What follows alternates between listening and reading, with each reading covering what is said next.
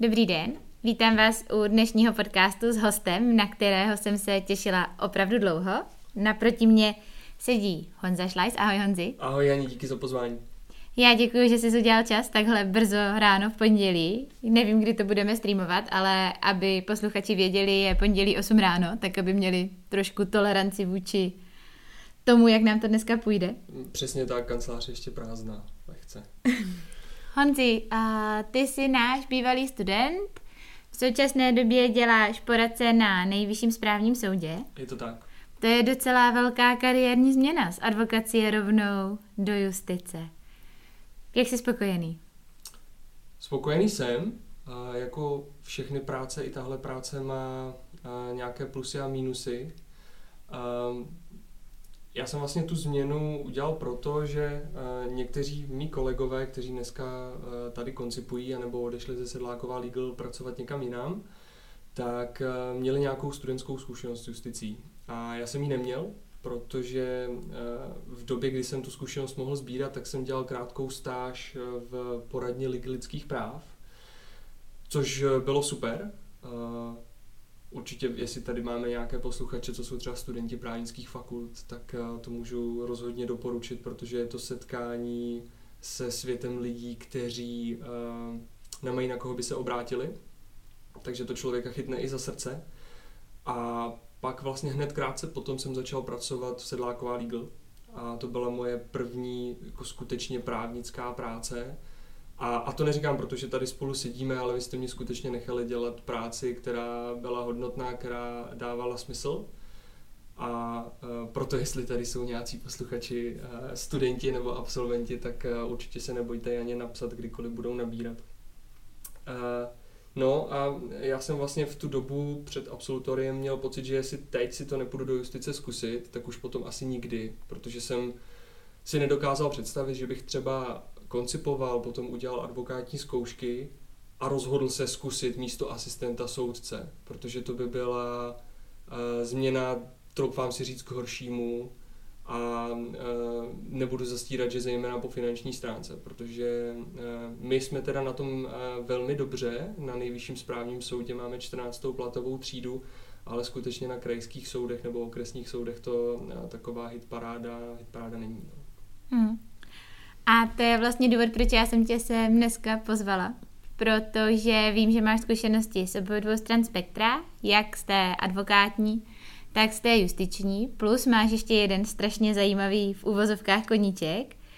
Honza je uh, jedním z členů, uh, co jste, spolku? Spol... Spolek, jsme spolek. Spolku Právo 21 a troufám si říct, že je takovou duší jejich podcastu, které pokud ještě neposloucháte, tak určitě začněte. Musím říct, že je to opravdu obohacující a je to něco, co mi tady strašně z hlediska práva chybělo. Honzi, klobouk dolů. Děkuju. Co tě vedlo k tomu si ještě k té svojí profesní dráze vzít tady toto? Protože předpokládám, že ten spolek je zájmová činnost, není to něco, čím byste si všichni vydělávali. Hmm. Um, já když jsem byl, tuším, že to bylo ve druhém ročníku, tak jsem někde na Facebooku viděl inzerát, že se hledají lidi do školního časopisu. Já jsem vždycky chtěl dělat školní časopis. A na základce nám to nějak eh, nefungovalo.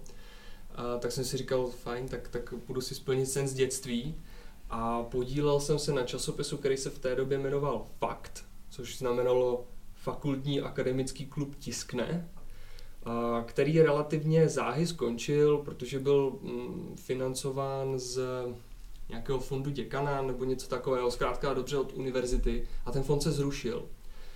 Pak vzniklo právo 21, eh, kterému se povedlo eh, vlastně nabrat financování eh, z rektorátu které taky skončilo, takže časopis, který měl spoustu nevýhod, ale mohli jsme si na něj sáhnout a to bylo jako velký plus, protože v právnickém světě si na práci člověk eh, moc, jako nesáhne, že, že ji prostě fyzicky, fyzicky necítí.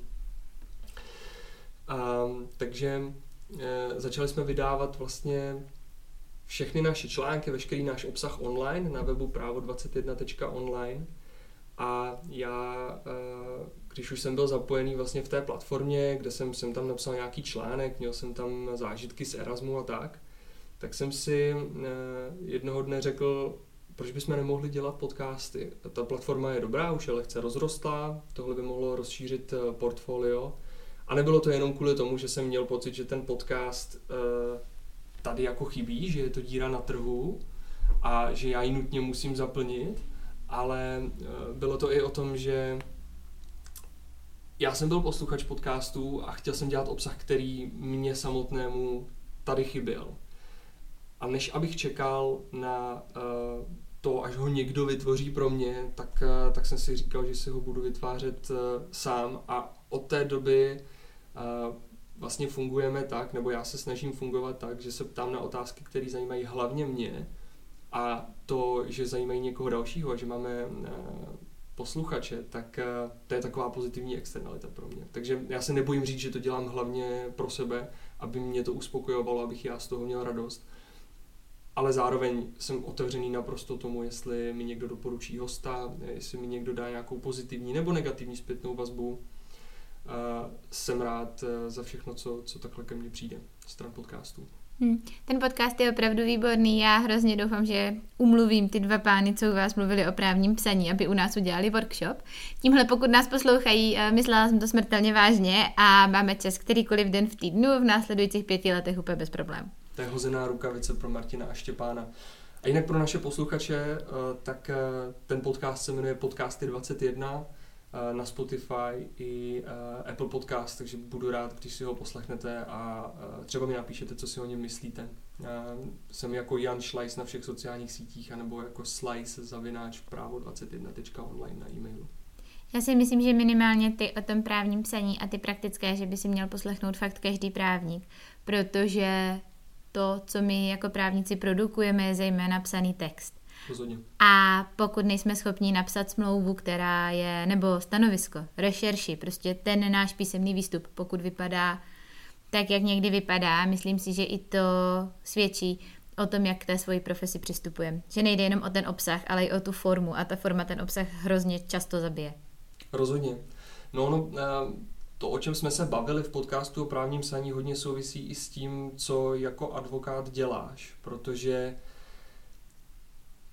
vidím to z té výseče správního soudnictví, že občas jsou advokáti, kteří třeba nedělají nějakou oblast, um, nebude vidět, že je to pro ně oblast jako nová, kterou dělají zřídka kdy, nebo nemají úplně čas na to, takže to vypracuje koncipient, který třeba je čerstvě po škole a e, ta podání potom nejsou nic moc. A hlavně máme teda takový nešvar a nejvyšší správní soud to i kritizoval v jednom ze svých rozsudků a to je, že ta podání se často kopírují a ti advokáti si ani neudělají tak jako dobrý proofreading, aby tam některé věci vymazali. Takže máme třeba stěžovatele muže, ale v tom mustru byla stěžovatelka a kolikrát tam třeba zůstane je tam chybné označení stran a podobně. No. Takže ta forma je hodně důležitá, ale samozřejmě, eh, a to zaznělo taky v tom podcastu, to nejsou moje slova, to jsou slova Štěpána, ten obsah je vždycky důležitější. Takže důležitější je to, co píšeme, ne jak to píšeme,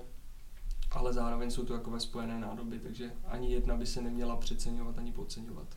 Tomu úplně rozumím, ale na ten obsah si myslím, že jsme zaměření už od fakulty, během koncipientury, advokátní no. zkoušky. To, co my permanentně, denodenně se snažíme dostat do hlavy, je ten obsah. Jo.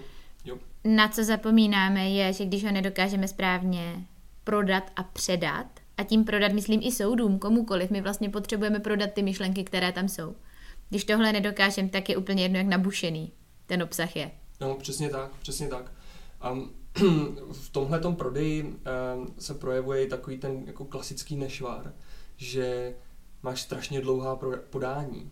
Jo, a pro boha proč? Uh, já jsem to říkal v tom podcastu, že my jsme vlastně měli uh, loni takový seminář na nejvyšším správním soudě, uh, který byl zaměřený na, se tomu jako říká, přivírání justičních vrátek nebo něco v tomhle smyslu a, a byl zaměřený právě na jako bariéry v úvozovkách, které um, stěžovatele musí překonat, aby se jako dostali do té meritorní fáze, ať už to je nějaká nepřijatelnost, soudní poplatky a podobně. A tam zazněla eh, jedna věc, a já tuším, že to bylo některá z pobaltských zemí, Lotyšsko třeba. Tam mají institut, že když advokát pošle dlouhé podání, tak ten soud mu ho v úvozovkách vrátí a požádá ho, aby udělal uh, nějakou zkrácenou verzi. Ach, jak moc já jim rozumím těm soudcům. já si taky vždycky říkám, jestli bych nemohla některé ty smlouvy poslat autorům s tím, že by mi stačilo 10 hlavních bodů.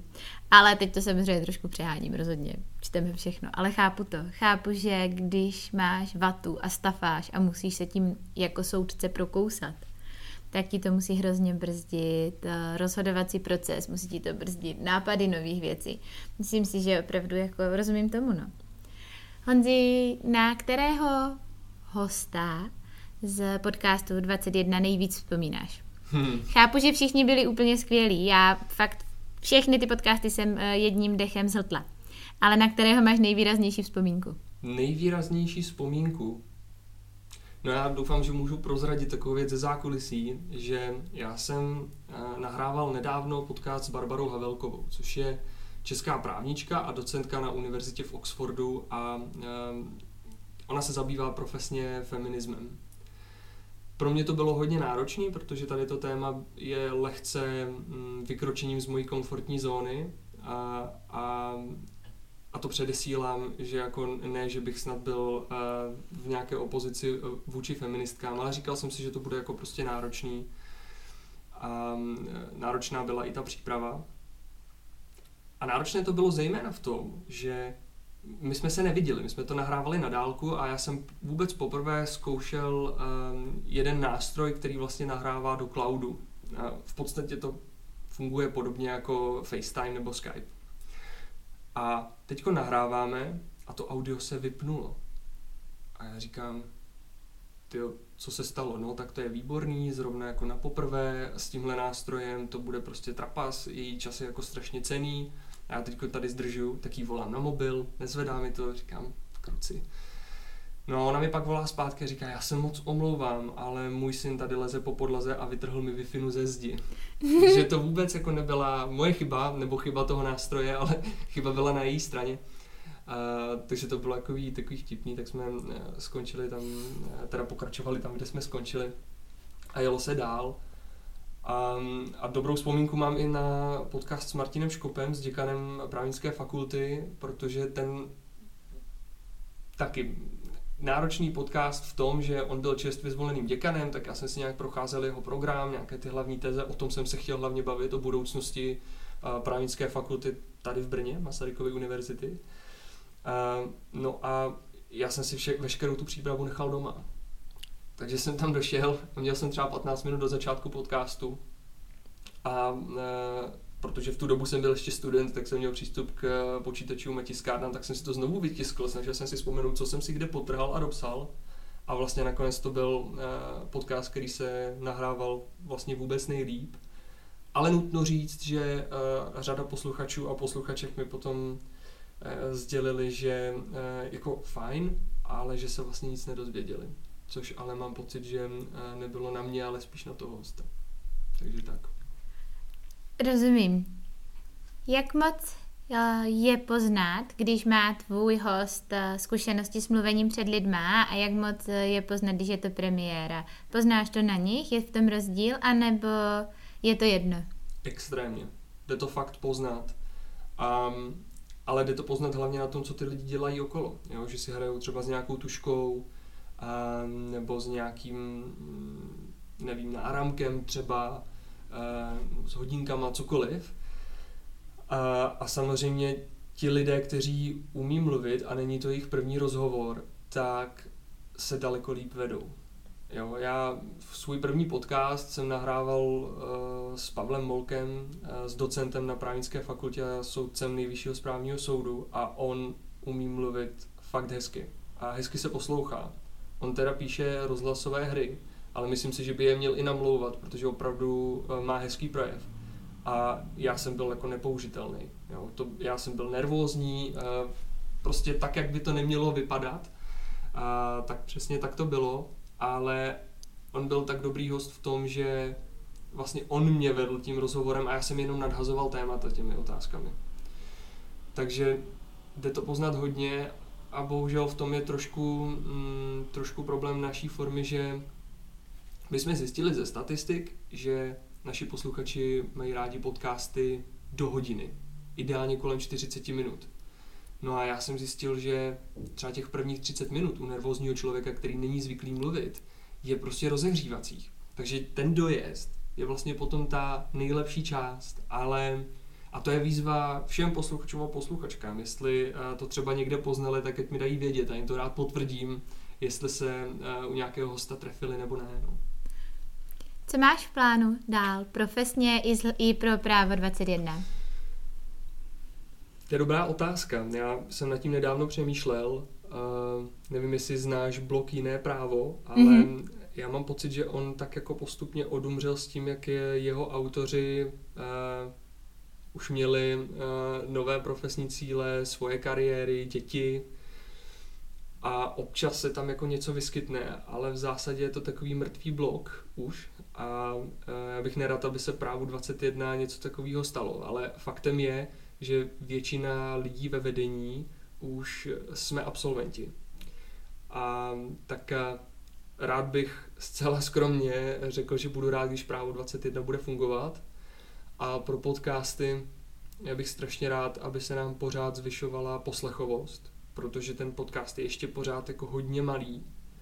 A, a třeba, a, abychom se uchytili v soutěži Podcast roku, kterou a, jsme letos mm, odstartovali možná lehce pozdě, jako takovou tu agitku na to, tak a, příští rok by to bylo určitě fajn být aspoň v těch top 30 ale já si zároveň uvědomuju, že ten podcast je zaměřený na právníky a to ještě ne všichni právníci v Česku ho znají a poslouchají.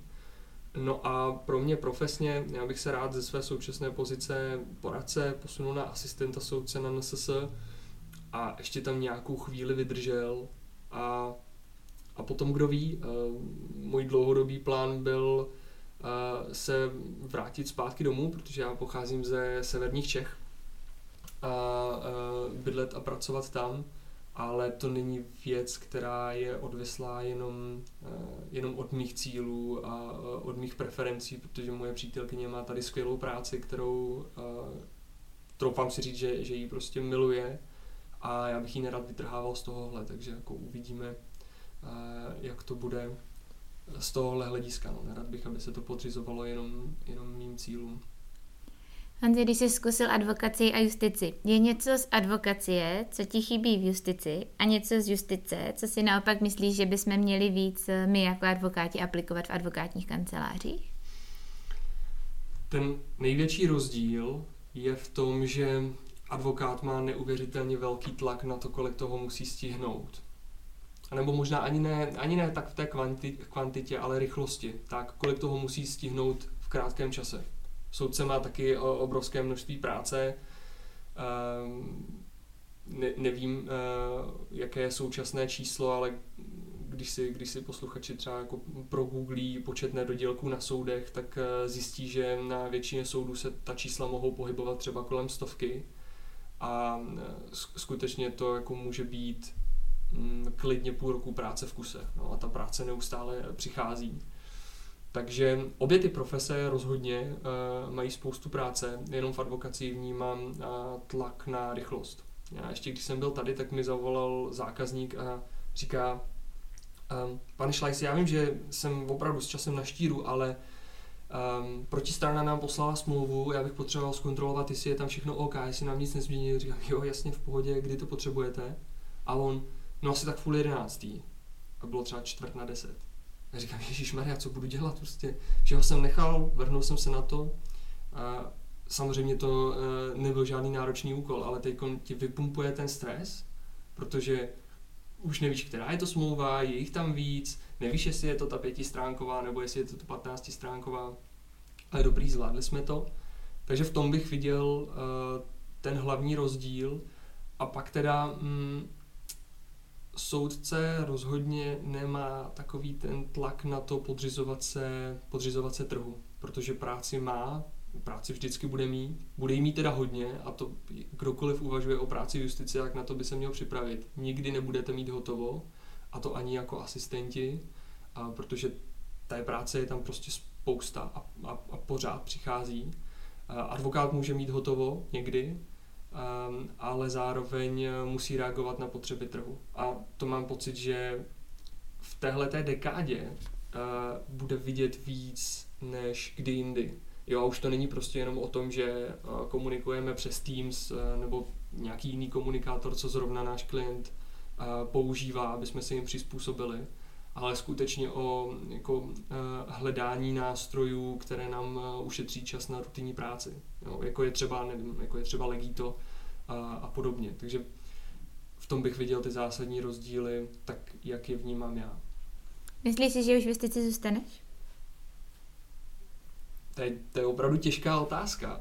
Um, já skutečně nevím. Um, vlastně bych se nebránil tomu vrátit se do advokacie, um, protože když jsem se nedávno bavil s jedním ze svých hostů, uh, aniž bych prozrazoval teda, uh, protože to bylo mimo záznam, uh, tak uh, on mi říkal, že mu odchod do advokacie prospěl v tom, že získal jiný pohled, protože byl odchovaný vlastně justicí a uh, vlastně krátce po tom, co se stal advokátem, asi třeba po roce, uh, uspěl ve výběrovém řízení na soudce a dneska, uh, dneska je z něj soudce správního úseku krajského soudu. A, takže já to vlastně, já to vlastně nevylučuju, že bych se někdy do advokacie vrátil, ale rád bych se stal soudcem. Akorát, že to je prostě otázka velmi nejistá, protože teď se připravuje změna zákona o soudech a soudcích, která já si myslím, že profesní průchod hodně, hodně ucementuje a to pro našeho posluchače by mělo spočívat v tom, že jakýkoliv kandidát si půjde udělat jakousi stáž na soudě, která mu bude platit její výsledek, mu bude platit po určitou dobu, myslím, že pět let, a pak se může ucházet s tímhle výsledkem o místo soudce. Což ale má háček v tom, že já pochybuju, že se to třeba advokátovi po deseti letech praxe, který uh, bude třeba cítit, že uh, má té justici co nabídnout a zároveň potřebuje změnu, takže se mu něco takového bude chtít absolvovat.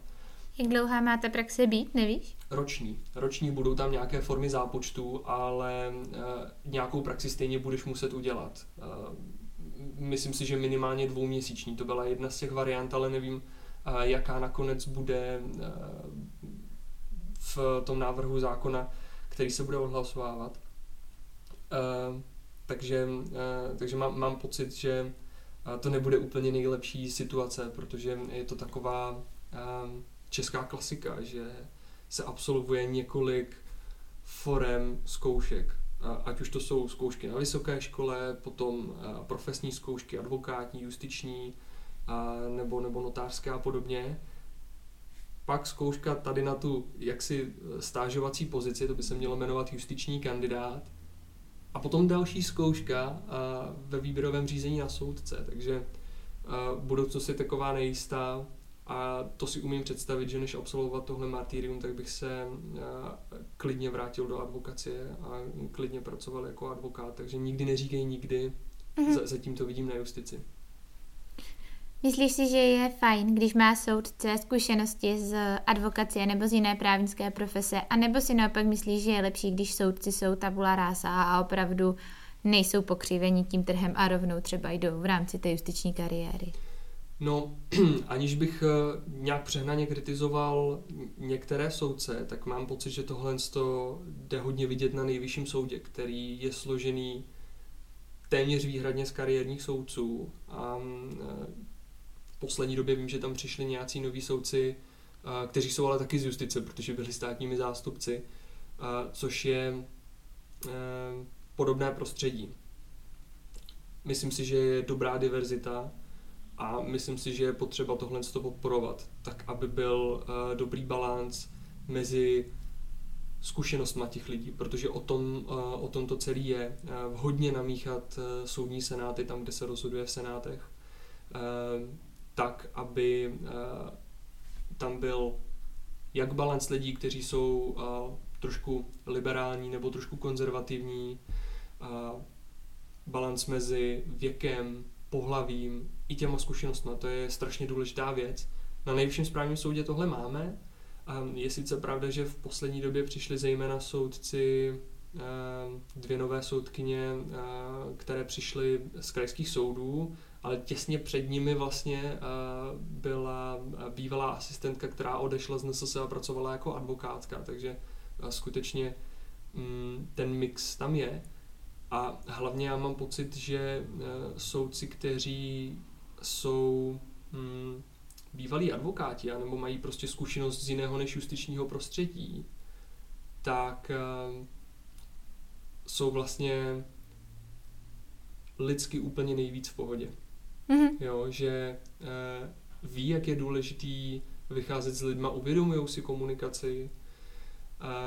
Jako přál bych to zažít každému uh, to srovnání, protože um, kolikrát je to, je to fakt skoro až černá a bílá, ale zase to nechci říkat kategoricky, protože určitě jsou i kariérní soudci, kteří mají jako obrovský pochopení, empatii, ale zároveň v justici se proslýchá prostě to, že jsou, že jsou soudci, kteří nemají úplně nejlepší vztah třeba k asistentům.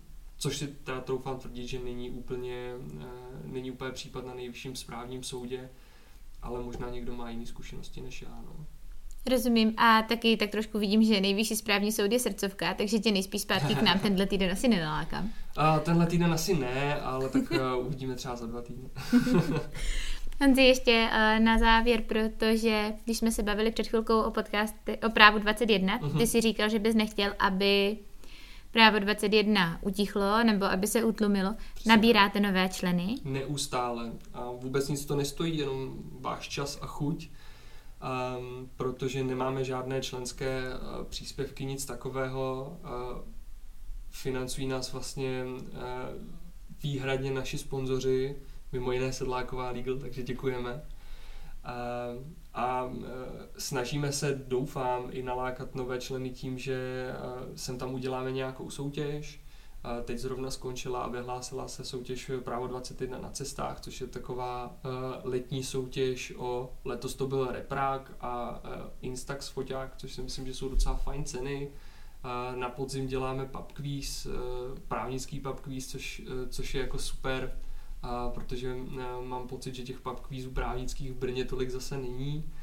A, a jo, nabíráme a stačí, stačí jenom mít chuť věnovat se něčemu zajímavému a obětovat pro to trošku, trošku času, protože mám pocit, že ty témata, které vycházejí na našem webu, tak nejsou témata úplně běžný. Jo? Může nejsou být, lehká. Nejsou lehká, přesně tak. Může to být problematika uprchlíků, může to být problematika, nevím, gender pay gap, cokoliv, uh, cokoliv vás prostě napadne, může to být demokracie v Polsku, v Maďarsku, může to být rozsudek uh, německého ústavního soudu, cokoliv, jenom, jenom stačí mít chuť.